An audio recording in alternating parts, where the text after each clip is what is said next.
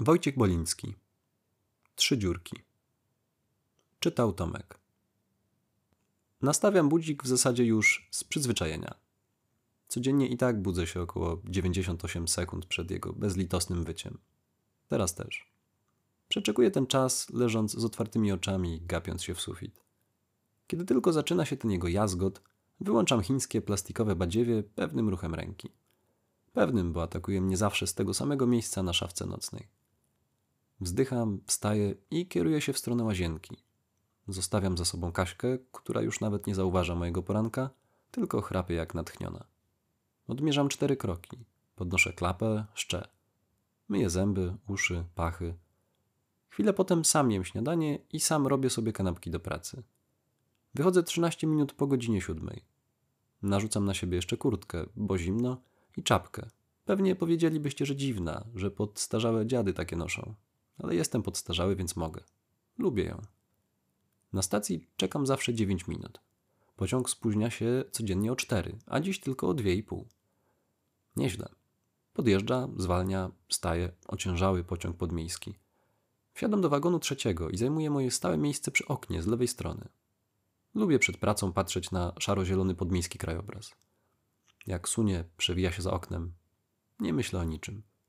Ani o żonie, która jeszcze chrapie, ani o dzieciakach, które będą się zaraz budzić, ani nawet o robocie. Mgła za oknem, łąki, pojedyncze budynki. Coraz ich więcej, coraz większe, coraz bardziej skupione. Podwórka, przemysłowe osiedla. Pociąg dojeżdża do stacji. Zatrzymuje się i wszyscy pracownicy fabryk zbierają się u drzwi. Ja też. Fala ludzi podobnych do mnie zalewa peron, a ja wraz z nią. Idę i patrzę pod nogi. Większe i mniejsze grupki oddzielają się od całości. Idą na swoje zakłady. W końcu zostaje nas trzech.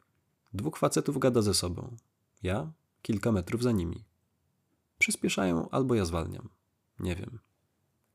Punktualnie odbijam kartę. W szatni zakładam niebieski kombinezon. W końcu staję przy taśmie produkcyjnej. Na swoim stałym miejscu w fabryce doniczek. Podłączam dziurkownicę do prądu. Linia uruchomi się za 7 minut. Tyle, ile dziurkownica potrzebuje do pełnego nagrzania. O pełnej godzinie wybrzmiewa dzwonek. Słychać też szczęk ruszających maszyn. Paski klinowe, łańcuchy i zębatki zaczynają się obracać.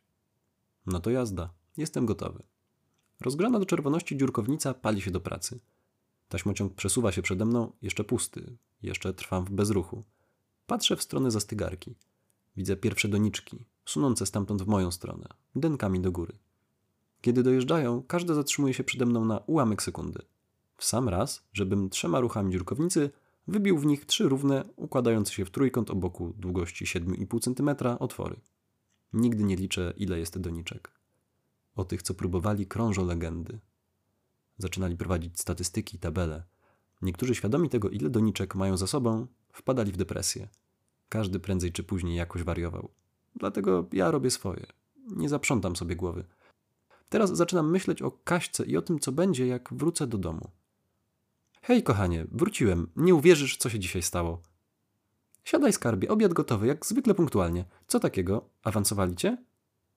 Poranny pociąg kolei podmiejskiej spóźnił się tylko dwie i pół minuty. Uwierzysz? Och. Ale to nie wszystko. Siedzenia były dziś wyjątkowo wygodne. Och. Wymyślam tę rozmowę kilka razy od nowa i za każdym razem jest taka sama. Nagle słyszę dzwonek. Taśmociąg zwalnia, nie jedzie do mnie już żadna doniczka. Na przerwie siedzę sam i jem kanapki, które zrobiłem sobie rano też sam. Dzisiaj z mielonką. Do tego kawa w plastiku. Wracam do pracy i znów myślę o żonie. Tym razem o żonie sąsiada, pana Jacentego. Co ta młoda, świetna dupa robi z takim starym pierdzielem? Co taki stateczny człowiek robi z taką tępą gówniarą? Trzymają w domu, bo młodziutka, szczuplutka. Za to pewnie niedoświadczona kłoda. Nie to co starsze, jak na przykład moja Kaśka. Najchętniej w sumie sam bym sprawdził, tak dla porównania, dla pełnego obrazu. Jeszcze pewnie lepiej bym jej zrobił niż pan Jacenty. Niech tylko zejdzie z tego świata. W sumie jednak to ja bym na taką nawet nie spojrzał. Choćby na czworaka przyszła i błagała na kolanach, choćby ocierała mi się o kapcie jak kotka w rój, wypinając swoją zgrabną pupę, to ja bym jej nie chciał. Jeszcze by zlaczka na odchodne dostała, że się nie szanuje. I tak myślę sobie, czego to nigdy w życiu za nic bym z nią nie zrobił. Nagle słyszę jakieś takie szczęknięcie. Trochę jak przy odpalaniu linii produkcyjnej, tylko jakby głośniejsze, jakby twardsze. Takie jeb. Trwa to może sekundę w sumie, ale ja mam wrażenie, jakby zatrzymała się ziemia. Dzieje się to, co się nigdy nie działo, to czego się nie spodziewałem.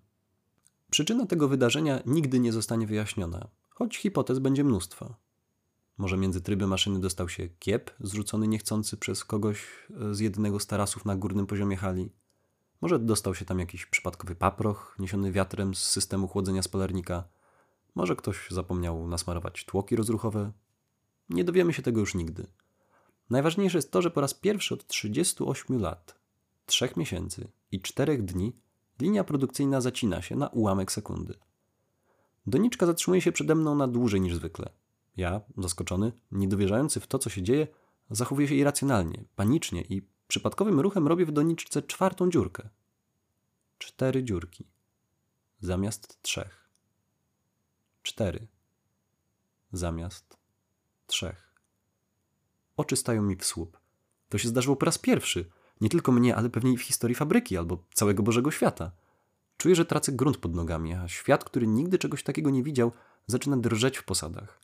Moje kolana miękną, krople potu wypełzają na czoło, a ręce zaczynają drżeć. Wszystko to dzieje się jednocześnie, w mgnieniu oka, a czas znowu przyspiesza, wracając do swojego normalnego tempa. Wzdrygam się na myśl o tym, czego się przez przypadek, ale jednak właśnie dopuściłem.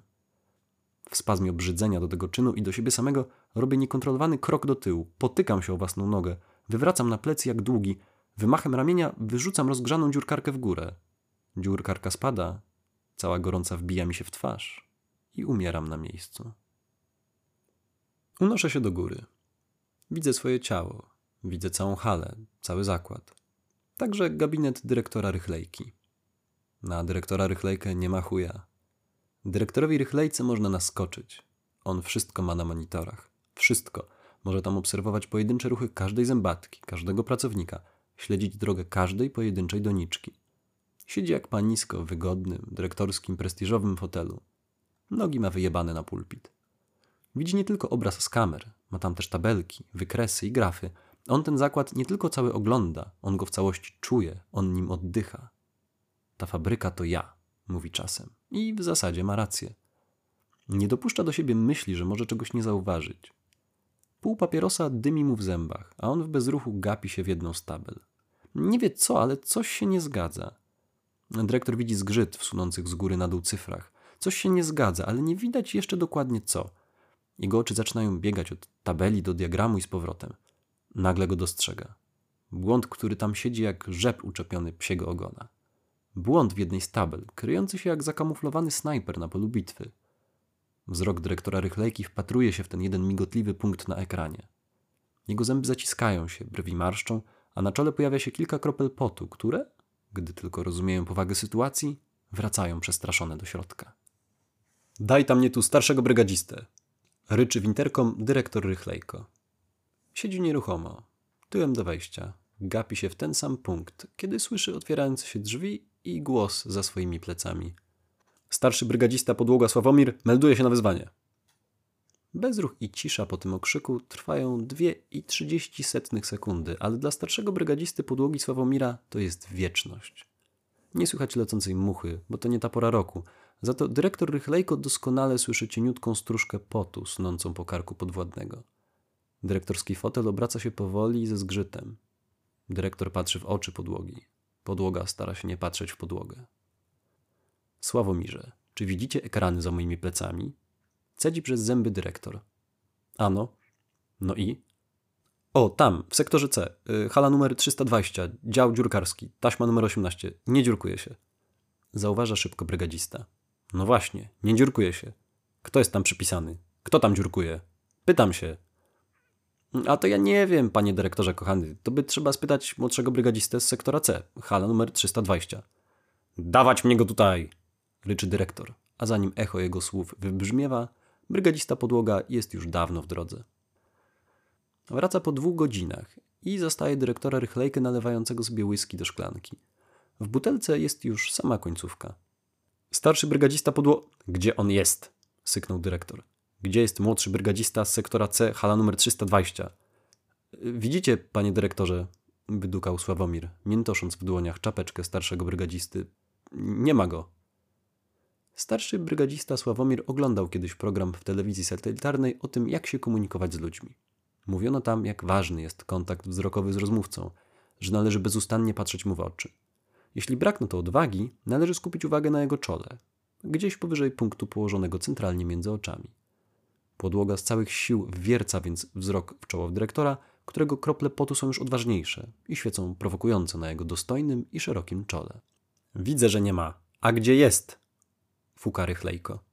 No, nigdzie go nie ma, no bo on ten, jak to, tego, umer. Umer i nie żyje, panie dyrektorze. Nie żyje? No dwa lata już będzie, jak zszedł na tamten świat, się okazuje. Przygniótł go tłok prasy hydraulicznej. Dyrektor rychlejko bierze głęboki wdech, dopija duszkiem, wstaje w milczeniu i zaczyna powoli krążyć za biurkiem, skubiąc przy tym wargę. Brygadzista wodzi za nim wzrokiem w wyczekującym milczeniu.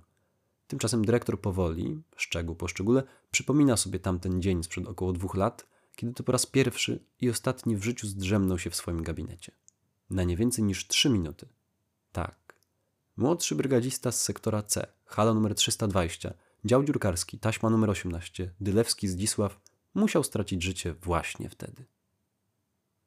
Brygadzisto podłoga. Idziemy z inspekcją. Sapie, stając w miejscu dyrektor Rychlejko. O, tam jest! Podłoga niemal krzyczy, dumny z tego, że to właśnie on pierwszy zauważył niedziałającą taśmę numer 18 w hali fabrycznej numer 320 sektora C. Idą, mijają stojących na swoich stanowiskach pracowników hali, każdy z nich w stroju roboczym, niektórzy w ochronnych okularach, inni w słuchawkach, strzegących przed hałasem pracujących maszyn. Każdy tak zajęty pracą, że nikt nie zauważa dyrektora. Ten w towarzystwie starszego brygadzisty podłogi w końcu dociera do ostatniego działającego stanowiska. Dalej jest już tylko nieruchomy, osiemnasty taśmociąg, kłujący dyrektora Rychlejkę w jego małe, wściekłe oczy. Podchodzą do ostatniego pracownika, którym jest niski, krępy i schowany za odzieżą ochronną mężczyzna. Wyposażony w pistolet do malowania, dba o to, by każda z doniczek, które co chwila zatrzymują się przed nim na dłuższy moment, odjeżdżała bardzo dokładnie pomalowana na trudny do określenia kolor, gdzieś pomiędzy ceglaną czerwienią a jasnym brązem biegunki. Pistolet jest zwieńczeniem węża, który zaczyna się gdzieś hen poza zasięgiem wzroku, podpięty do ukrytej w ciemności maszyny, huczącej jak cała reszta maszyn. Zatrzymać taśmę numer 17. Zarządza przez krótkofalówkę brygadzista Sławomir. Taśma staje, a ogromna komora, z której dobiega chyba największy huk w okolicy, zaczyna zwalniać i pracować coraz ciszej. Ta niespodziewana sytuacja wybija z transu malującego doniczki robotnika, który podskakuje lekko w szoku, wypuszcza pistolet z rąk i pewnie zachlapałby sraczkowatą farbą wszystko dookoła, gdyby nie fakt, że wraz z zatrzymaniem taśmociągu odcięty został dopływ barwnika do jego pistoletu. Inspekcja rychlejki zauważa dopiero, gdy stojący za plecami dyrektor kładzie dłoń na jego ramieniu. Chryste, panie przenajświętszy, mówi robotnik. To tylko ja. Spokojnie. Odpowiada powoli, spod byka, dyrektor rychlejko. Całe szczęście, całe szczęście. Ale to już drugi raz dziś, jak coś mi pracę przerywa. Najpierw to, skinął na taśmociąg numer 18. A teraz pan, w czym mogę pomóc, dyrektorze? Jak zginął? Ten obok? A kto? Papież? Ja to nie wiem, proszę pana dyrektora. Bóg mi świadkiem, że od pracy oderwali mnie dopiero sanitariusze, jak przyszli. To kto ich wezwał? Nieboszczyk? Ja nie wiem, naprawdę. Pamiętacie jego nazwisko? A skąd? Jak wyglądał? Pamiętam tylko, że mało z kim gadał. A tak to ten, mm, wąsaty był chyba, znaczy brodę miał taką y, siwą. Łysy był i wysoki. Chudy, ogolony dokładnie, krępy blondyn. No, rudawy lekko, szpakowaty, z kilkudniowym zarostem. No jakiś taki, albo ja wiem. Tycjan i Barnaba to przesłodkie dzieciaki. Piękniejszych bliźniaków świat nie widział. Ładniejsi od rówieśników kilkuletni chłopcy. Najmądrzejsi, najbystrzejsi z całej klasy. Z WF-u mają najlepsze oceny. Z innymi przedmiotami jest co prawda nieco gorzej, ale to wina nauczycielek, które za nimi nie przepadają, bo pewnie zazdroszczą im tego anielskiego błękitu oczu i oszałamiających blond czupryn. Ważne, że matka ma o nich dobre zdanie. Z racji, że chłopcy są naprawdę wyjątkowi, mogą grać na konsoli, kiedy tylko chcą i w co tylko chcą. Tycjan wkłada do czytnika płytę z grą Mortal Kombat. Z językami na wierzchu chłopcy wybierają postacie. Choose your destiny. Patrz jak cię dojeżdżam, patrz, patrz. Weź spierdalaj, zoba. O, wywinął się jebany, co odjebał? A, ty kurwo, widziałeś? Czekaj, czekaj, a, patrz, takiego chuja. Jebany, skąd znasz takie kombo? A, z dupy. Ta, na panikę ciskasz. Patrz, jak po piździe dostajesz. Fatality, kurwa, cwelu w dupę pierdolony. Kurwa mać. Matka w kuchni przerywa robienie obiadu. Kiedy wchodzi do dużego pokoju, chłopcy wybierają wojowników przed kolejnym starciem. Ja Sub-Zero, ja gram Sub-Zero, a ty możesz walić się na swój brzydki ryj. Chłopcy, mówi, stojąc w wejściu, ale nie reagują. Nie, ja Sub-Zero teraz. Chłopcy, powtarza matka. No dobra, to ja Skorpion. Tycjan, Barnaba, mówi, głośniej. A gdy się w końcu odwracają, dodaje. Ojciec nie żyje. Bracia patrzą na nią przez dobrych kilkanaście sekund. Albo ja, Liu Kang, mówi Barnaba, odwracając się w stronę telewizora. Czy ja te doniczki sam produkuję, proszę pani? Mówi zniecierpliwiony sprzedawca. Niecierpliwi się, bo pani Krużgalska z synami już od dobrego kwadransa nie chce wyjść ze sklepu. Ja tam nie wiem, panie ekspediencie kochany, ale proszę mi powiedzieć, jak ja na pogrzeb męża mam zanieść chryzantemy do kościoła w takich doniczkach, co mają cztery, a nie trzy dziurki? Pani Krużgalska nie zwraca uwagi na Tycjana i Barnabę, szarpiących się gdzieś pomiędzy wieńcami pogrzebowymi a bukietami. Takie dostaliśmy z hurtowni, pani kochana. Sprzedawca ostatkiem sił zachowuje względny spokój. O nie, tak być to nie będzie. Pani Krużgalskiej zachowanie spokoju idzie nieco gorzej. Chłopcy, wychodzimy. Nie będę sobie wstydu na pogrzebie męża przynosić niedorobionymi doniczkami. Toż to dziwadła jakieś, nie doniczki. Jak ja mam takie gówno postawić przy trumnie własnego kochanego męża, który był szanowanym tym, no, pracownikiem tego, no tej, jak to się nazywa, no,